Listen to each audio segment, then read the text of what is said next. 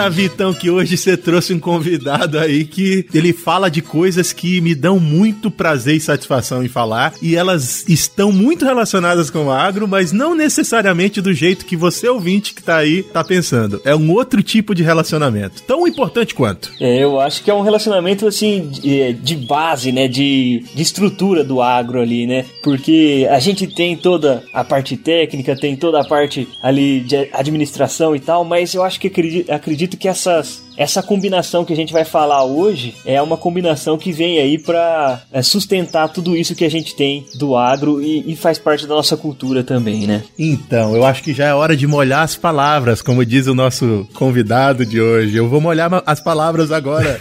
Não é isso, Luiz? É, isso aí, meus amigos. Vamos molhar as palavras aqui para começar um papo agro naquele jeito. É, muito bem. Eu já, eu já disse o nome, mas eu queria que. Ô, Vitor, você quer apresentar o nosso convidado ou você quer convidar? Convidá-lo a se apresentar? Eu acho que a gente convida o Luizão a se apresentar porque ele já é de casa, né? Já é amigo nosso aí, então ele sinta-se à vontade aí, Luiz. Arro, meus amigos. Primeiramente, muito obrigado pelo convite. Papo Agro, para mim, é já tá na minha lista de podcasts aqui, onde eu escuto semanalmente, quinzenalmente. Enfim, tá sempre na fila. Eu tô escutando vocês. Então, obrigado pelo convite. Eu sou o Luiz Borges, lá do Cachaça, Prosa e Viola, onde a gente fala, o próprio nome já diz, né? É uma prosa sobre cachaça tocando viola, ou então tomando uma cachaça prosiano e. Enfim, a ordem não importa. O que importa é que tem tem que ter as três coisas sempre: cachaça, prosa e a viola. E é isso, tamo junto lá na rede Agrocast, né, moçada? Maior, mais bonita, mais rica rede de podcasts do agro do mundo.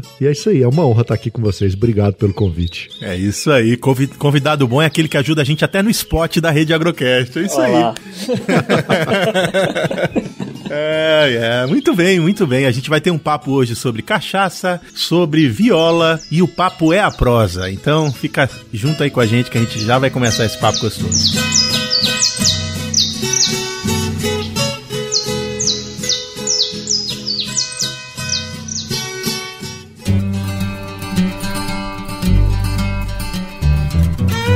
Você está ouvindo Papo Agro. Papo. O seu podcast sobre o agronegócio. Hoje com José Neto, já bem alteradinho. E Vitor Anunciato. Passei esse episódio no seco, só na vontade.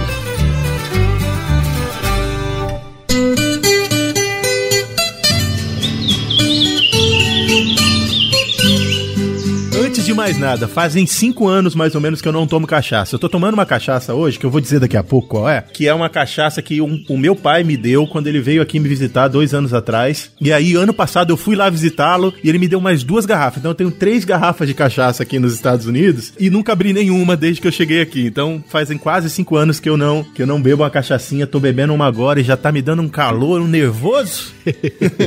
Bora lá então. Aproveitar aqui a, a presença do Luiz aí, que é um, um, cara que eu conheci e que toca mais instrumentos musicais que eu já conheci, cara. É impressionante. Depois o Luiz vai listar aí pra gente todos os instrumentos que ele toca, mas o principal que ele veio para falar aqui hoje é, é a viola, né? E o Luiz, eu já escutei, ele tem um episódio que ele, ele tem lá no, no Cachaça Prosa e Viola que ele fala da introdução da viola, né? Ô, Luiz, você quer explicar um pouquinho melhor pra gente? É assim, tem lá seu episódio, a galera tem certeza que vai sair daqui vai escutar depois seu episódio lá, mas você não quer fazer um um resumão daquele episódio pra gente rapidinho, só para explicar como que a viola veio parar aqui no Brasil? Com certeza, meu amigo. Essa é, é minha paixão, viola caipira. A música em si, né? Independente de qual instrumento executa ela, eu já era apaixonado. Quando eu descobri a viola caipira e comecei a conhecer a história dela, eu me apaixonei e não larguei mais. Enfim, a, a história da viola, ela tá é, é literalmente ligada à história do Brasil, porque ela veio, o, o instrumento viola, não como a gente conhece hoje, mas a, a um ancestral da viola veio nas caravelas portuguesas, na época junto com os jesuítas que usavam a viola, o instrumento musical viola, para ajudar a catequizar, evangelizar os índios aqui no Brasil, né?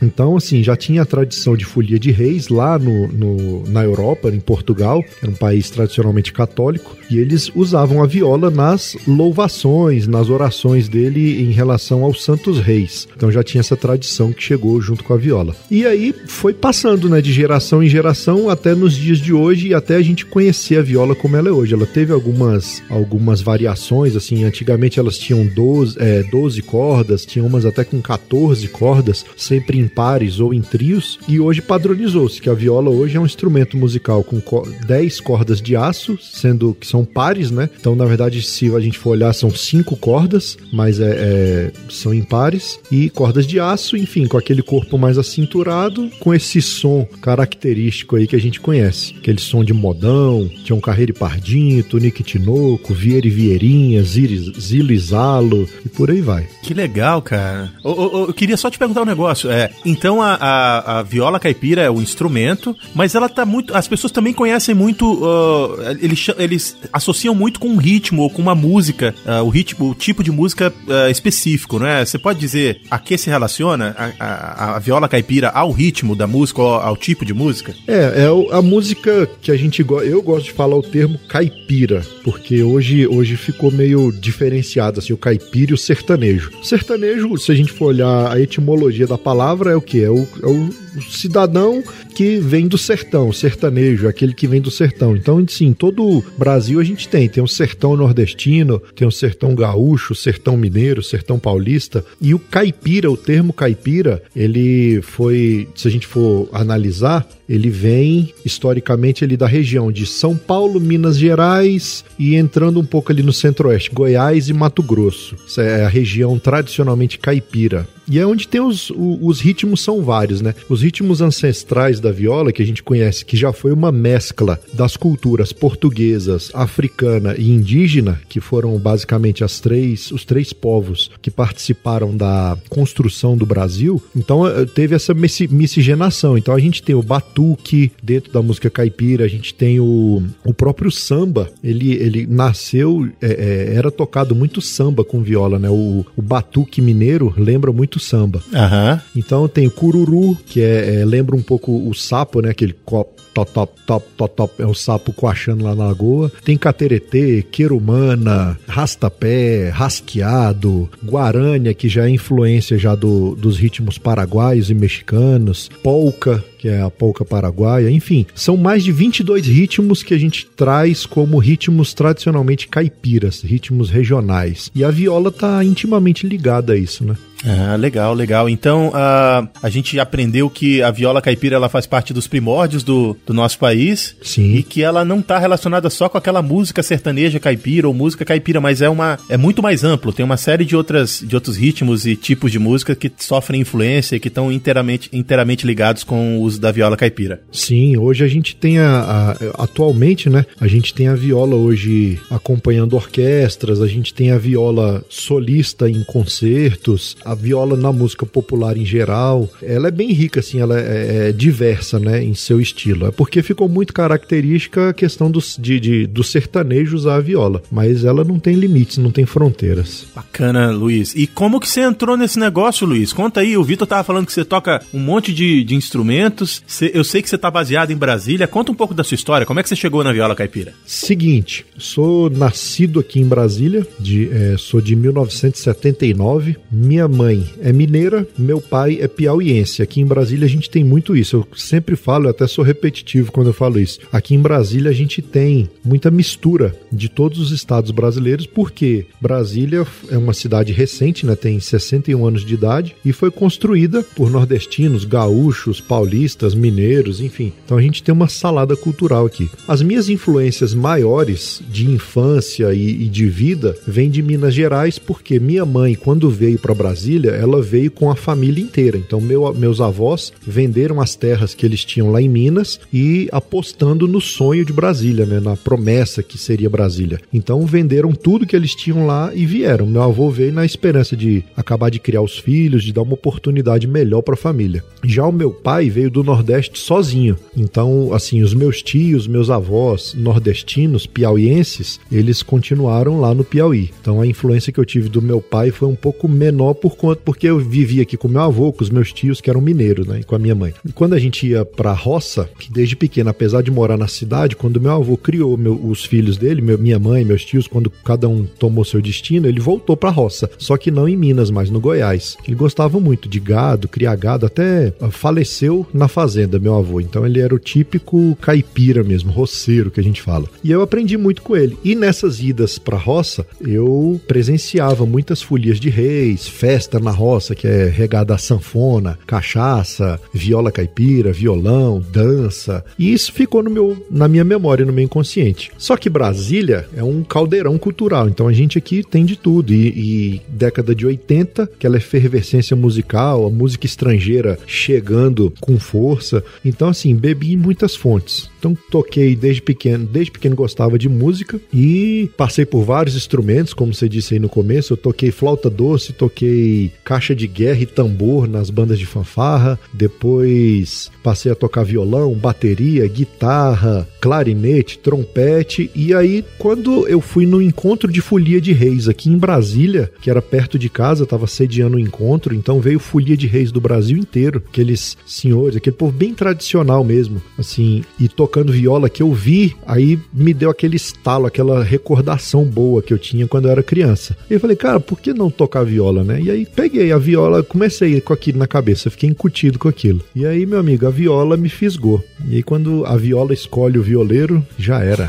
Aí Não tem jeito. Eita, bacana, hein, Luiz? E você tava falando aí de, de regiões, né, que, que originou toda a música caipira, né? E eu fiz lá o meu mestrado, né? Passei grande parte do, do meu doutorado é, em Botucatu lá. E você já deve ter ouvido falar de algumas pessoas que são pouco importantes aí pra, pra música caipira, né? Que vieram daquela região ali, né? Sim. A gente tem ali o Carreirinho, que veio de Bofete, o Tunique Tinoco, que veio de Pratânia, que é tudo ali do lado. Tem um caos, inclusive, bastante interessante que o meu o avô da minha esposa, minha esposa nascida em, em nascida em Botucatu, mas criada em Pardinho, e, e o avô dela é, é, nascido e criado lá em Pardinho também, e ele inclusive conheceu o Pardinho, né, que é muito famoso. Sim, sim, o Tião, é, é muita gente lembra do Tião Carreiro, mas o Pardinho é uma das primeiras vozes mais bonitas que a música caipira já teve. Pois é, e eu, aí eu queria, Luiz, que você passasse pra gente aí essa estrutura que tem a dupla sertaneja, né? Que tem a primeira e a segunda voz. Eu, eu acho bastante interessante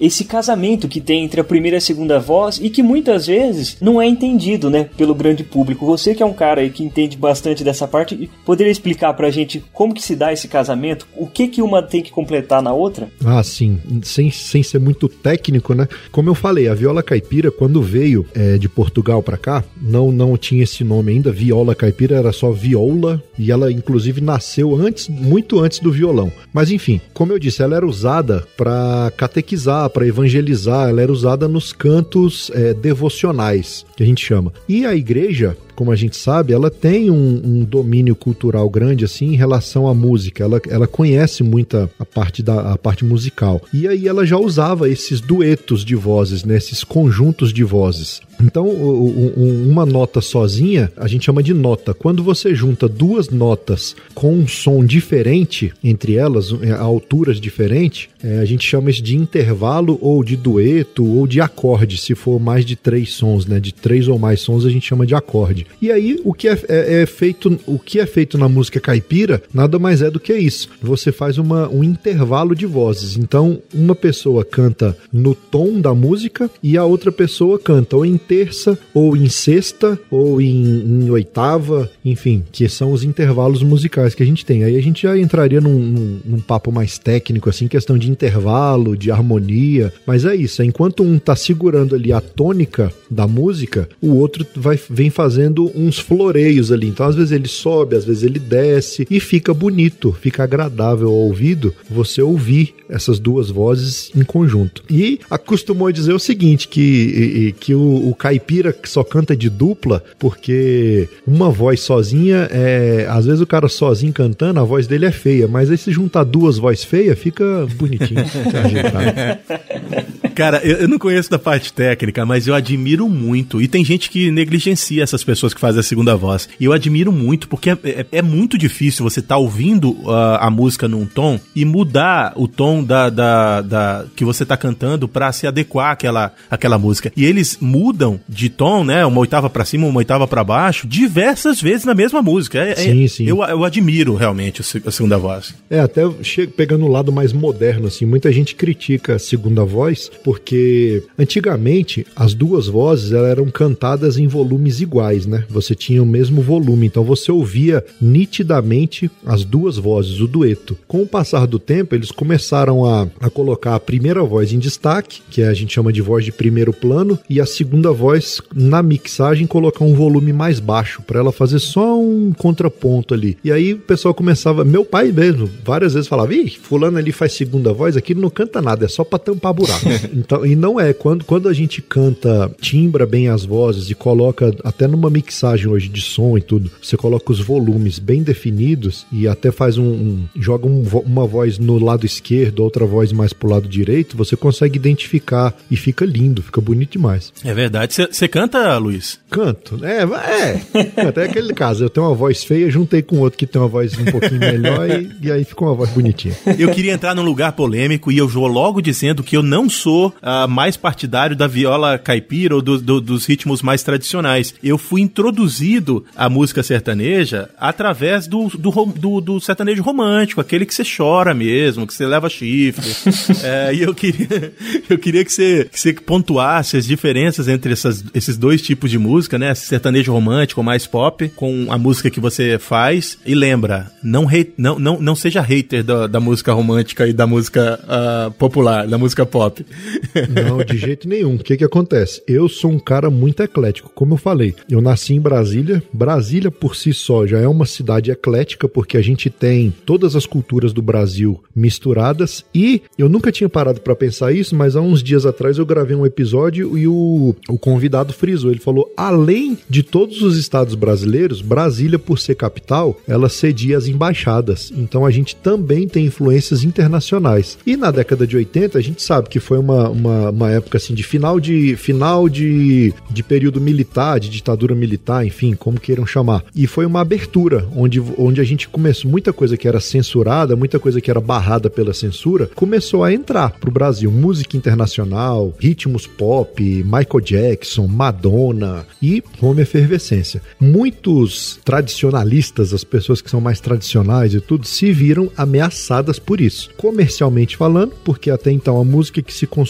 dentro do Brasil era a música brasileira, inclusive na década de 60, a Elis Regina encabeçou um protesto aí, não sei se vocês lembram, uma marcha contra as guitarras elétricas. Uhum. Porque era a invasão da, da, da da cultura estrangeira em detrimento da cultura nacional. Que eu acho isso hoje uma tremenda bobeira, né? Bobagem, né? E assim, as letras caipiras falam de tudo, tá? Desde os primórdios. Então ela conta, ela fala de alegria, ela fala de sofrimento. Se você for ouvir as modas de viola, aquela Ferreirinha, que é a moda mais triste que aquela do Ferreirinha, que o cara, o cara tinha um amigo e foi buscar um cavalo no pasto, sei lá, e, e teve que trazer um amigo morto nas costas. É, é uma tragédia aquilo, entendeu? E, e, e como fala de amor, fala fala de romance, só que falava de um jeito mais poético, de um jeito mais com as palavras mais delicadas, mais suaves, enfim. Hoje em dia você tem esse romantismo dentro da música caipira. O que o preconceito é grande é o seguinte, é porque você hoje você tem influências externas. Então você, o Chitãozinho Chororó, cara, eles foram mestres em fazer a música caipira de um jeito mais moderno e de um jeito que fosse que não perdesse mercado para os outros estilos. O que que eles fizeram? Em vez deles se isolarem no sertanejo deles, no, no, no caipirês deles, porque eles são caipiras, eles falaram: não, vem aqui, vamos juntar a guitarra, vamos juntar o teclado, vamos juntar o baixo, a bateria, vamos fazer todo mundo junto. E eles fizeram isso com maestria. E aí depois disso aí abriu a porteira, meu amigo. E aí não tem mais limite, não tem mais fim. Eu acho isso fantástico, porque do mesmo jeito que o, os gringos souberam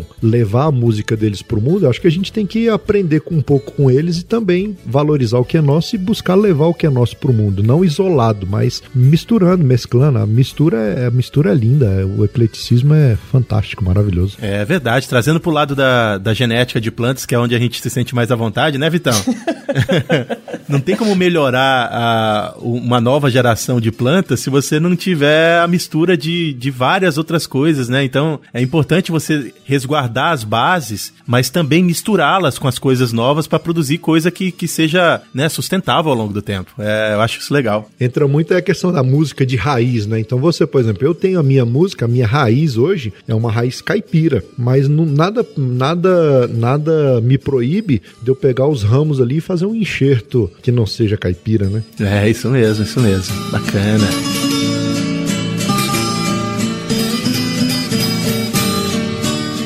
Você quer entrar em contato com a gente, bebendo uma cachaçinha ou não, ou sóbrio, você vai encontrar a gente em todas as redes sociais como Papo Agro e no Instagram como Papo Agro Podcast, não é isso, Vitão? Pois é, e tem novidade legal aí, né? A gente tá com o nosso LinkedIn também, tem Twitter, tudo lá, só procurar Papo Agro. E quem escutou esse episódio gostou, por favor, né? A gente não cobra nada pelo nosso episódio, faz esse favor pra gente, compartilha aí o episódio com um amigo ou compartilha lá uma postagem nossa no Instagram para nos ajudar nessa divulgação. Mas se ajuda só se você quiser, tá certo, rapaziada?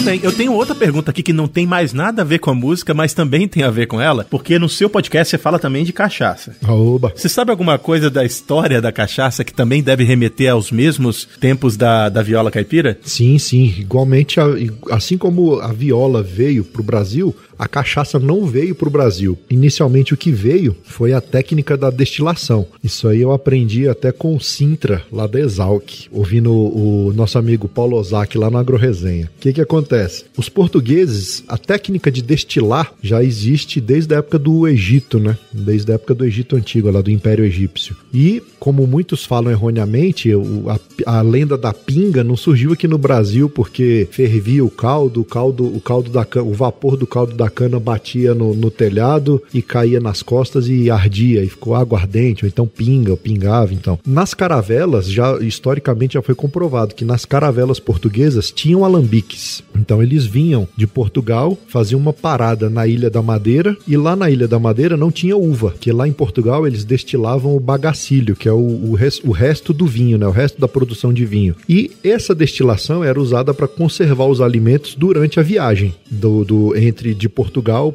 para as Américas aqui, né? Da Europa para as Américas. E aí eles descobriram na Ilha da Madeira a cana. Lá tinha cana de açúcar. Então eles destilavam a cana para poder reabastecer o, o, seu estoque de destilado para poder conservar os alimentos e conseguir chegar com os alimentos conservados aqui no, no, no continente americano. E aí viram que a cana era o território brasileiro, as terras aqui no Brasil eram favoráveis ao cultivo da cana. E aí, junto com o açúcar, eles começaram a destilar cachaça também. Então, a cachaça no início da colonização era usada como moeda, ela tinha, ela tinha o seu valor histórico, seu valor cultural, as pessoas apreciavam a, a, bebida, a cachaça. Depois de um tempo é que ela foi deixando, foi sendo deixada de lado. É, essa apreciação a gente percebe até em roster de podcast que começa a associar a mistura de, de música sertaneja e, e as coisas com hibridização de planta, essas coisas lá. Né? Duas doses de cachaça. É desse jeito mesmo. Pô. É assim que funciona. Muito bem. E aí, uh, dessas cachaças tradicionais lá que são oriundas do início, do princípio do, do Brasil como, como país, para essas cachaças mais modernas que a gente uh, hoje tem aí concorrendo com bebidas né, finas do mundo inteiro, qual foi o salto? O que, que aconteceu para que a indústria da cachaça se transformasse numa indústria tão importante para o Brasil como é a de uísque para outros países? Ah, primeiro foi um, assim, você tinha muito antigamente a, a, aquela visão do produtor de cachaça ser aquele fazendeiro, aquele velhinho lá da fazenda que faz aquela cachaçinha boa para ele mesmo, para o consumo. E, igual falei, foi deixado de lado muito tempo em detrimento das bebidas internacionais. Eu acho que os produtores mais antigos, eles eram mais. sempre gostavam da cachaça e tudo, mas eu acho que o, a valorização enquanto produto nacional e enquanto poder de mercado, vamos dizer assim, enquanto ser um produto que tenha poder de mercado, foi muito feito primeiro da porteira para dentro, né? Acho que o produtor de cachaça hoje ele é muito bem resolvido da porteira para dentro e as novas gerações, né? Quando foram passando de pai para filho, é, é, os alambiques mais antigos, acho que os, os filhos com a, a, visão mais moderna, com a visão mais antenada de mundo, falaram: não, mas peraí, meu pai vende, meu pai, meu avô fazia cachaça, vendia 50 centavos o litro, não agregava valor. Então acho que ele, qualidade ela sempre teve a cachaça. Eu acho que a partir do momento que ele, os produtores e a nova geração de produtores começaram a agregar valor a, ao produto, ela passou a ter uma outra visão, passou a ter uma, um, um outro posicionamento enquanto bebida forte no, no, no mercado nacional e internacional também, né? Acho que foi importante isso aí. Cara, eu, eu não vou perder a oportunidade de tentar entender um negócio que sempre me veio à cabeça. E eu, agora, vou. Seleta, patrocina nós. Tô bebendo Seleta aqui. Sim. E dá vontade de me passar ela. Não arde na garganta. É, é- é impressionante como é suave. Eu vou cancelar todos os meus uísques e vou voltar a beber cachaça. Qual é a diferença da daquela cachaça ruim, da tatuzinho? Eu posso falar tatuzinho? Senão eu vou ficar chateado. Ô, se patrocinar a gente, a gente diz que é boa. A tatuzinho já foi boa, cara. Eu tenho uma garrafa de tatuzinho aqui que eu ganhei de presente. Ela deve ter uns 50 anos e ela tá fechada. Quem me deu ela disse que comprou, nunca bebeu, falou que ia beber numa ocasião especial e ela tá guardada ali. As antigas eram, eram boas, né? É, e qual é a diferença da, da- do processo de produção pra fazer uma cachaça tão fina quanto é essa que eu tô bebendo, comparado com essas, essas do boteco que você paga 50 centavos e fica bebo no primeiro gole? É, que a diferença é o seguinte: a, a primeira coisa, a cachaça é, ela tem dois processos, né? O de, é o processo de alambique e o processo da coluna. O alambique é o processo mais tradicional, que é o alambique é aquele é, é- é o nome do equipamento que a gente usa para destilar a cachaça. A gente não, porque eu não destilo, eu só bebo. Mas é, é o, é o- é o aparelho, o equipamento que é usado para destilar a, a, a cachaça, no caso. E com o tempo, a industrialização e com a modernização, eles criaram a cachaça de coluna, que aí já é uma coluna de inox. A capacidade de produção da coluna é muito maior do que a do inox. E aí você sabe, tudo que é feito em larga escala, tudo que é feito em, em grande quantidade, acaba perdendo um pouco de qualidade, porque você preza pela quantidade em detrimento da qualidade. A cachaça de alambique, e eu tô falando da cachaça legalizada, tá? Porque para você hoje vender cachaça, produzir você pode até produzir em casa, né? Você pode fazer a sua cachaça para o seu consumo, mas você não pode vender. Mas para você produzir e vender, comercializar, você tem que ter autorização do Ministério da Agricultura, é, é, enfim, tem todo, todo um processo legal que você tem que cumprir, umas exigências para você produzir a cachaça comercialmente. Então, assim, essas cachaças artesanais, é, que não existe cachaça artesanal, esse termo ele é, ele não é, não é oficial. Mas a cachaça de alambique, ela é feita de uma forma assim, ela é feita em pouca quantidade e, e eles prezam pela qualidade. Então, ela, ela tem um cuidado desde a, do plantio da cana até ela chegar na garrafa. Você tem todo um processo de cuidado, você atende algumas normas. Então, tende a ser uma qualidade melhor, a ter uma qualidade melhor do que a industrializada. A industrializada, quimicamente, ela é perfeita. Pode beber uma cachaça industrializada de coluna, você não vai ter problema de um, um problema nenhum. Só que a qualidade dela é menor por conta que ela é feita em, em maior quantidade. Então você acaba, pela quantidade, você acaba tendo algumas substâncias que não, não dão um sabor tão agradável, que ela fica um pouco mais ácida, às vezes ela desce queimando na, na garganta, ou então dá ressaca no outro dia, que é por conta muito do fulfural da calda da cachaça. E a de alambique, o que, que acontece? De mil litros de caldo de cana, que a gente fermenta e coloca para destilar, desses mil litros de, de mosto fermentado de cana-de-açúcar, você só tira 140 litros de cachaça, no máximo, entendeu? Então, assim, você descarta a cabeça, que é o, o início da destilação, e você descarta a cauda, que é o final da destilação, que é onde você tem as toxinas, as coisas que dão ressaca, que dá mais acidez para cachaça, enfim. Então, por isso ela tem uma qualidade melhor. Bacana, hein, Luizão? E tem um, um- O Neto perguntou de uma cachaça que ele gosta muito, aí eu não vou falar marca aqui de, de cachaça, porque não paga nós ainda, né? Um dia, quem sabe. Ah, Mas tem uma madeira que eu gosto bastante quando a cachaça é envelhecida nessa madeira. Ah. Que é, eu, eu já não sei se é amburana, ou se é umburana, ou se é as duas. Cara, depende da região, tá? Tem lugar que chama amburana, tem lugar que chama imburana e tem lugar que chama umburana. E, na verdade, é a cerejeira. a madeira, é, entendeu? Que é o nome é cerejeira. Umburana, imburana é o nome raiz dela, vamos dizer assim, não sei. Mas é, é a cerejeira, é a madeira cerejeira. Tanto é que o, o- muita gente gosta da cachaça da imburana, eu vou explicar por quê. O cheiro dela, essa que eu tô tomando é bálsamo, mas o cheiro da imburana, ela lembra, por ser cerejeira, ela lembra muito o cheiro do guarda-roupa de vó. É verdade, cara. Então quem conviveu muito assim, indo pra roça, ia pra fazenda, aqueles móveis mais antigos e tal. Isso. Então ele te dá esse sensorial de memória memória é, é afetiva, porque muita, as, as, geralmente as avós, as mães tinham aqueles guarda-roupa, aqueles móveis de cerejeira. Então quando você ia pra casa de vó, aquela coisa aconchegante, você sente muito o cheiro da cerejeira e por isso muita gente gosta da imburana. Caramba, que legal. Essa você matou a pau, Luizão, porque eu, eu não sabia dessa informação, cara, e, e, faz todo sentido mesmo. Lembra muito a casinha veinha deles que a gente ia. É, se você vê aquele cheiro de móvel quando você entra no quarto, assim, aqueles móveis antigos, né? É desse jeito. Nossa, bacana, Luizão. Então a gente foi de sertanejo a cachaça aqui, tivemos um, um, uma conversa boa aí com o Luizão. Netão já tá na, na, terceira aí, Netão? Como que tá a situação? Eu tô aqui, eu tô aqui, eu tô feliz, cara, eu tô feliz.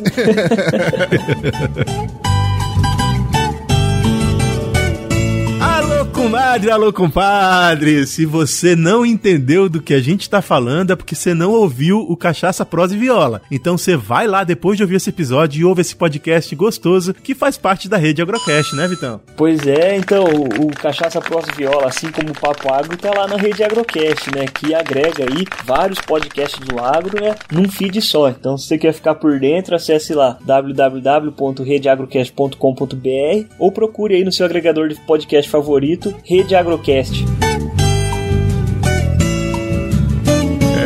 É, mas a gente, a gente queria terminar o, o, a gravação e continuar o papo. É, e eu acho que é, a gente tem um, um, quadro aqui, Luiz, que você conhece, que é o nosso resumo do papo. E eu tenho uma proposta aqui. Vamos resumir esse papo? Eu queria resumir o papo e todo mundo tem que participar. Mas o, o, Luiz vai ter que explicar o deles. Eu não posso explicar os meus. Eu queria que você indicasse pra gente, todos nós vamos ter que indicar uma música caipira e uma cachaça. Pode ser? Uai, pode. Mas aí, mas, mas, você, você, você tem a, a incumbência de explicar as suas. A gente não sei se eu posso explicar as minhas, não.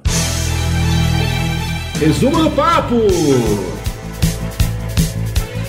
Eu vou começar a brincadeira e eu vou, eu vou sugerir a vocês que experimentem, se vocês não conhecem, vocês que estão ouvindo é, e que gostam de, de bebida um pouquinho mais forte do que a cerveja. Alguns tomam uísque. Bebam uma boa cachaça, uh, de boa qualidade, e vocês vão estar muito bem servidos, tanto quanto os bons uísques. Eu tô bebendo aqui um presente do meu pai, que a Seleta, já falei para vocês, não nos patrocina, mas é uma excelente cachaça. E eu sugiro a vocês que, se quiserem começar por uma cachaça uh, boa, que não é tão cara, vai de Seleta que você vai estar tá bem. Eu também disse a vocês que eu não sou um cara muito especialista em música caipira. O que eu lembro de música caipira veio de Bruno e Marrone. Eu posso dizer que Bruno Marrone toca música caipira? É, pode, pode. e, e, eu sei que a música não é deles, mas eu adoro Boate Azul na voz do, do Bruno e Marrone. Foi isso que me introduziu a música sertaneja e a música caipira. de que jeito, se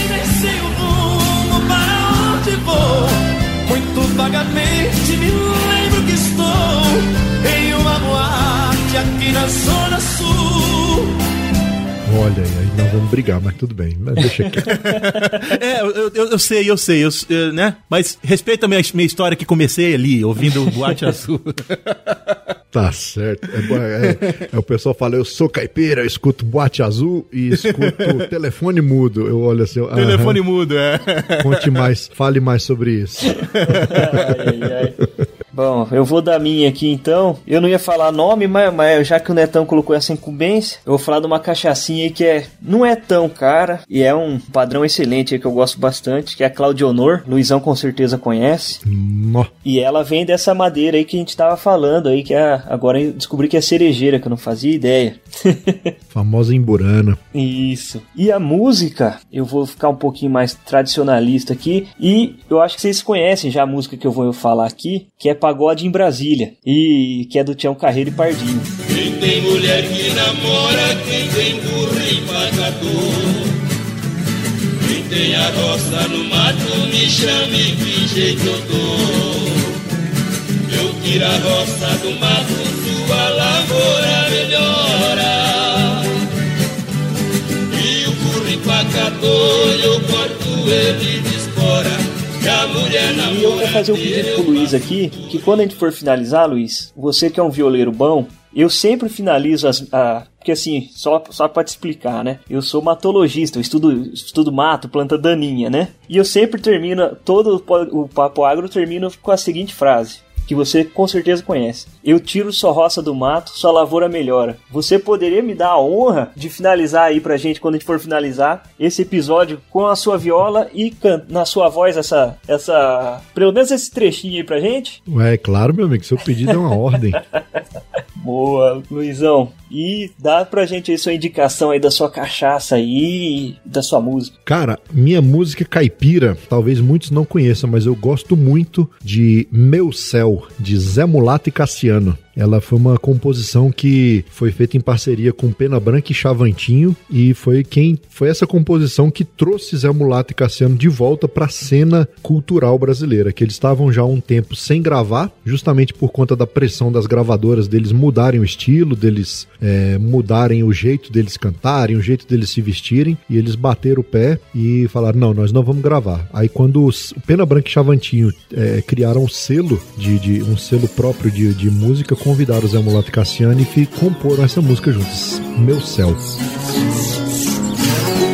Arma rede na varanda, afino minha viola, sabia cantar comigo, mando a tristeza embora. No lugar aonde eu moro, solidão não me amola. Quando eu faço ponteado, acabou pra cantarola. A cachaça, eu não vou indicar uma marca específica, porque eu não quero amarrar meu nome a nenhuma marca, porque tão, só, só de rótulo de cachaça no Brasil. Cachaça tem que ser brasileira, ponto, né? Não, se for feita fora do território nacional, não é cachaça, é aguardente. Mas eu quero indicar uma madeira que eu gosto muito que é o bálsamo. Eu gosto demais das cachaças envelhecidas em bálsamo, tanto é que tô tomando uma hoje e é fantástico. É, é um sabor assim excepcional. Qualquer uma no bálsamo para mim é fantástica. Legal, bacana. Bálsamo eu já experimentei algumas e eu gostei também.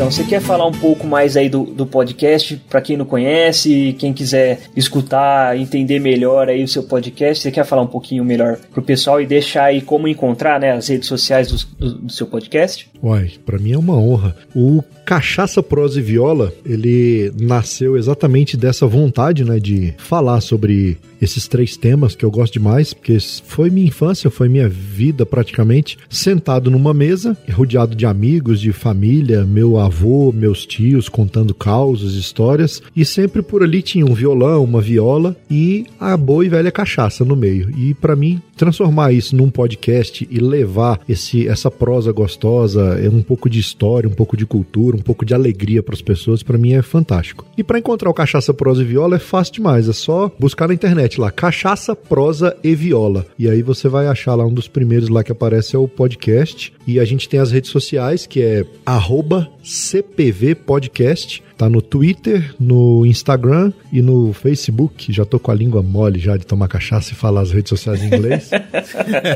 a gente tem um canal no YouTube que ele é, ele tá um pouco parado, até porque eu, é eu que faço a parte da cachaça, a parte da prosa, a parte da viola, tudo, mas assim, devagarzinho a gente vai vai desbravando ali o YouTube. Então tem lá também cachaça, prosa e viola no YouTube. E é isso. E agradecer ao Papo Agro por essa oportunidade de estar aqui conversando, de estar proseando com vocês, que eu já escuto o papo de vocês, agora a gente juntou o papo com a prosa, ficou bom demais. Obrigado mesmo. Ô, Luiz, a gente é que agradece, cara. Foi um papo fantástico. Eu aprendi um bocado sobre coisas que eu gosto e a gente vai continuar conversando porque a conversa é muito boa, mas a gente recomenda, ouçam o, o, o Cachaça Prosa Viola. Eu ouvi vários dos episódios, são muito bons para quem gosta do assunto. Obrigado. Pra quem não gosta, dá uma chance lá, é fantástico, é muito bom. Luiz é essa simpatia de pessoa que vocês estão ouvindo aqui, sempre em todos os episódios. E para quem fica, tome uma boa cachaça. Se você não é de cachaça, toma aí um refrigerante, ouve o Papo Agro, procura a gente nas redes sociais e esperem que daqui a pouco vem mais papo bom para vocês. Um abraço para quem de abraço, um beijo para quem de beijo. Tchau! É, eu, eu não vou me despedir porque eu coloquei essa incumbência aí pro Luiz, então Tchau, rapaziada. O Luizão vai fazer a minha vez aí. vou, vou pegar a viola ali, pera aí. Só um minutinho eu já volto, só vou mo moer as palavras.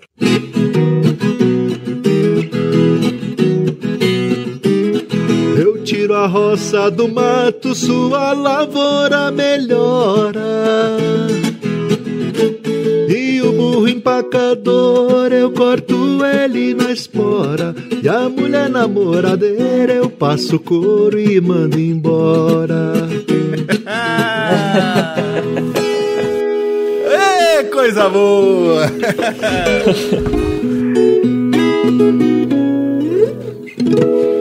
Bom também.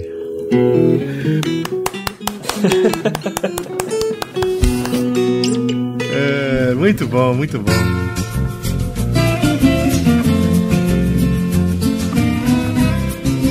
Alô, comadre, alô, compadre. Ô, coisa boa. Só eu que fiquei sem cachaça aqui, Netão. Eita. Ô, você você marcou nessa aí, viu, Vitão? É, hoje é dia da cachaça, meu irmão. Você não trouxe, não? Eu vou invadir o escritório do meu chefe, ele que ele visita muito o Brasil, ele tem uma coleção de cachaça. Eu vou invadir o escritório lá, catar uma escondido. ai, ai, é um bom presente, viu? Você falou um negócio que eu não fiz ainda. Eu tenho que trazer um presente pro meu orientador, trazer uma cachaça dessa boa. Pois é, Netão. Gravando, gravando, cabeças para cachaça pros viola. Eu bêbado. Não, bêbado não, mas eu tô bem alegre hein, já. Aguenta essa, Léo. Ô Vitão, você quer puxar aí? Vamos lá, vamos começar de viola então ou quer começar de cachaça? Não, vai, fa- fala, usa, o seu, usa o seu roteiro, a gente vai explorando aí o roteiro e vamos bebendo e falando. Daqui a pouco a gente vai estar bêbado mesmo, daqui a pouco vai ficar tudo certo.